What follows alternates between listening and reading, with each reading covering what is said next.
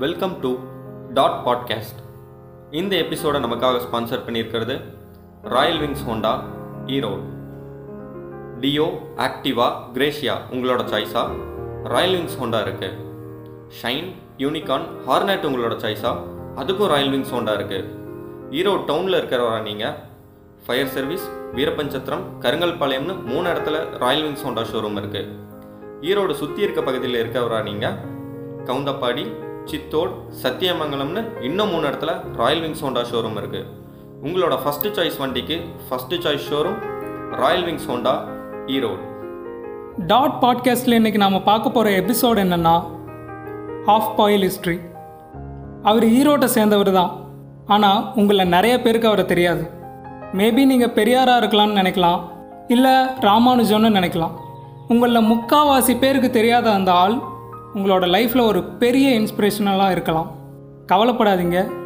அவரை பற்றி நான் உங்களுக்கு சொல்கிறேன் ஸோ கண்டென்ட்குள்ளே போகிறதுக்கு முன்னாடி உங்கள் ஒர்க்கெல்லாம் முடிச்சுட்டு ரொம்ப ஃப்ரீயாகவே இந்த பாட்காஸ்ட்டு கேளுங்க.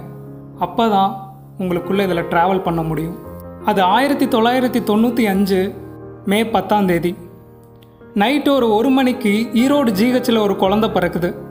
ஒரு சாதாரண அம்மா அப்பாவுக்கு குழந்தைன்னு பிறந்துட்டாவே ஒவ்வொரு அம்மா அப்பாவும் பல கனவுகளை காண ஆரம்பிச்சிருவாங்க. ஒருவேளை அந்த குழந்தை நாளைக்கு ஒரு பெரிய கலெக்டராக வரலாம் இல்லை ஒரு பெரிய டாக்டர் இல்லை ஒரு ரொம்ப பெரிய ஒரு சயின்டிஸ்டாவோ இல்லை இந்த உலகத்தையே வழிநடத்துகிற ஒரு பெரிய லீடராகவோ வரலான்னு இந்த மாதிரி பல கனவுகளை காண ஆரம்பிச்சிருவாங்க. எல்லா குழந்தைகளும் அவங்க அம்மா அப்பாவோட கனவுகளை நிறைவேற்றுவாங்களான்னு பார்த்தா கிடையாது. வெகு சில குழந்தைகள் மட்டும்தான் அதை செய்கிறாங்க அந்த வெகு சில குழந்தைகளில் ரொம்பவே முக்கியமானவர் தான் இவர். அந்த நபர் ஈரோட்டில் இருக்க ஒரு சாதாரணமான ஸ்கூலில் போய் ஜாயின் பண்ணுறாரு அவர் ஒன்றும் நல்லா படிக்கிற ஸ்டூடெண்ட் எல்லாம் கிடையாது. அவருக்கு சுட்டு போட்டாலுமே மேக்ஸ் வராது.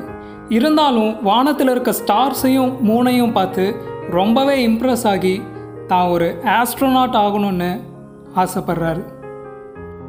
ரொம்பவே குட்டி பையனாக இருக்கிற அந்த நபருக்கு அவங்க அம்மா அப்பான்னா பிடிக்கும். ஆனால் கொஞ்ச நாள் போனதும் தேர்ட் ஸ்டாண்டர்ட்லேயே அந்த நபரை ஹாஸ்டலில் சேர்த்திடுறாங்க. கொஞ்சம் நினச்சி பாருங்க சாப்பிட்டு வாய் கூட துடைக்க தெரியாத அந்த வயசில் அந்த பையனை ஹாஸ்டலில் சேர்த்திருக்காங்க.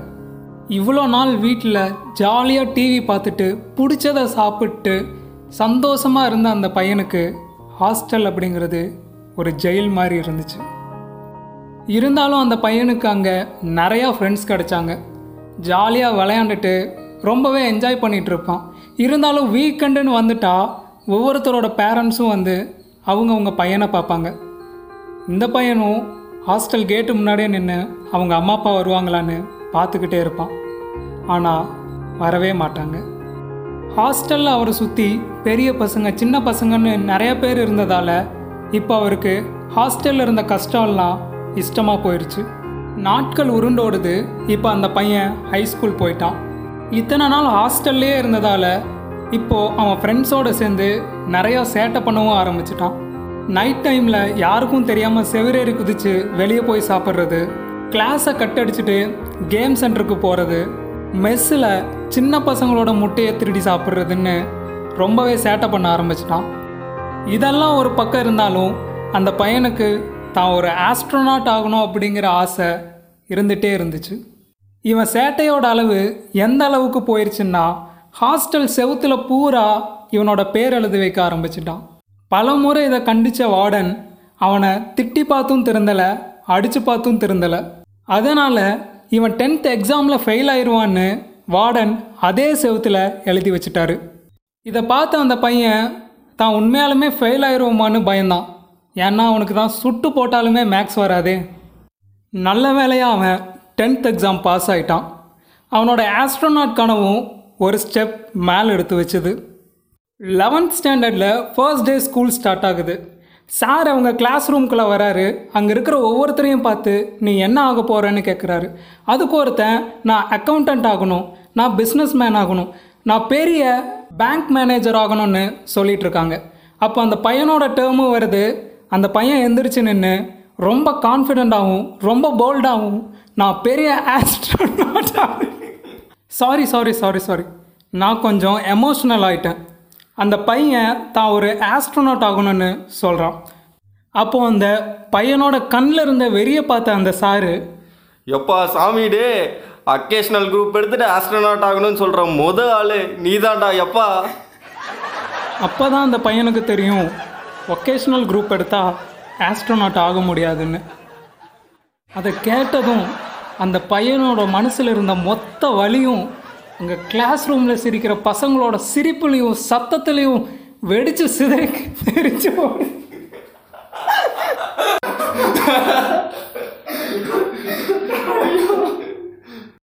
மன்னிச்சுக்கங்க. மறுபடியும் இப்போ கதைக்குள்ளே போகலாம் இந்த அசிங்கமான சூழ்நிலையும் அவன் மகிழ்ச்சியாக ஏற்றுக்கிட்டு ஆஸ்ட்ரோனாட் ஆகலைன்னா என்ன? நான் எப்படியாவது வாழ்க்கையில் சாதிச்சு ஒரு பெரிய நிலைக்கு வருவேன்னு அவங்க சார்கிட்ட சவால் விடுறான்.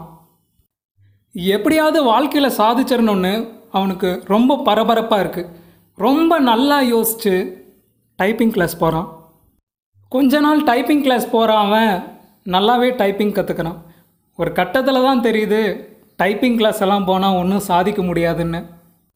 இப்போ அவன் ஃபோக்கஸ் ஸ்போர்ட்ஸ் பக்கம் திரும்புது. இந்த கிரிக்கெட் ஃபுட்பால் எல்லாம் பார்க்குறான்.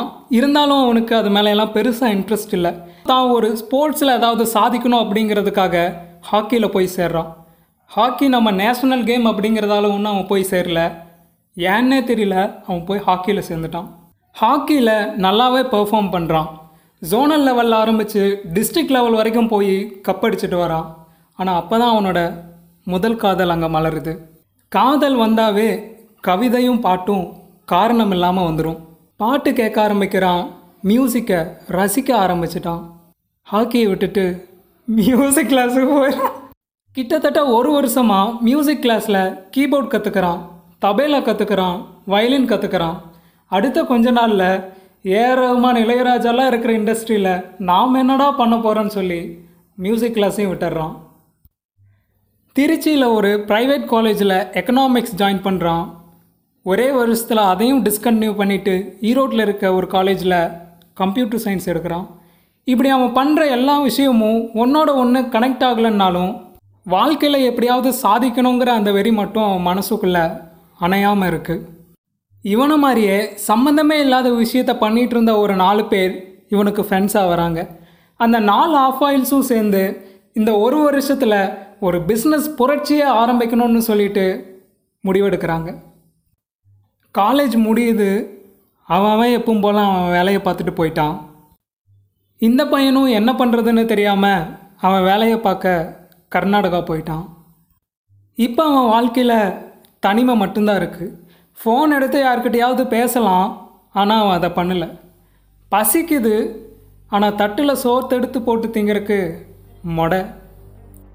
என்ன பண்ணுறதுன்னு தெரியாத அவன் நெட்ஃப்ளிக்ஸில் படமாக பார்க்குறான் நிறையா படம் பார்த்த தாக்கமோ என்னமோ நாம ஏன் ஒரு ரைட்டர் ஆகக்கூடாதுன்னு அவனுக்கு தோணுச்சு. தயவு செஞ்சு யாரும் சிரிக்காதீங்க. அவன் ரைட்டர் ஆகி ஒரு புக்கையும் ரிலீஸ் பண்ணிட்டான். அமேசான் கிண்டலில் ரிலீஸ் பண்ண அவனோட ஃபர்ஸ்ட் புக்குக்கு நல்ல ரெஸ்பான்ஸ் இருந்துச்சு. அவனும் ஆவலாக கமெண்ட் செக்ஷனுக்குள்ளே போய் பார்க்குறான் ஆனால் அங்கே எல்லாரும் அவனை கழுவி கழுவி ஊற்றிருந்தாங்க மனம் தளராத அவன் அவனோட ரெண்டாவது புக்கையும் அமேசான் கிண்டல்லே ரிலீஸ் பண்ணான். இப்படி ஏதேதோ விஷயத்த பண்ணிட்டு இருந்ததால் வாழ்க்கையில் ஏதாவது சாதிக்கணுங்கிற வெறி அவனுக்குள்ளே கொழுந்து விட்டு எரிய ஆரம்பிச்சது. பச்சை முட்டையாக தொடங்கின அவன் இப்போ தான் ஹாஃப் பாயிலாக மாறியிருக்கான். ஆமாம் நான் தான் அந்த ஹாஃப் பாயில் இந்த ஹாஃப் பாயிலும் ஒரு நாள் ஃபுல் பாயில் ஆகும். அப்போது இந்த எபிசோடோட செகண்ட் பார்ட் ரிலீஸ் ஆகும். அது வரைக்கும் காத்துக்கிட்டு இருங்க நான் உங்கள் டாட். இந்த எபிசோடை ஸ்பான்சர் பண்ணது ஈரோட்டில் இருக்க ராயல் விங்ஸ் ஹோண்டா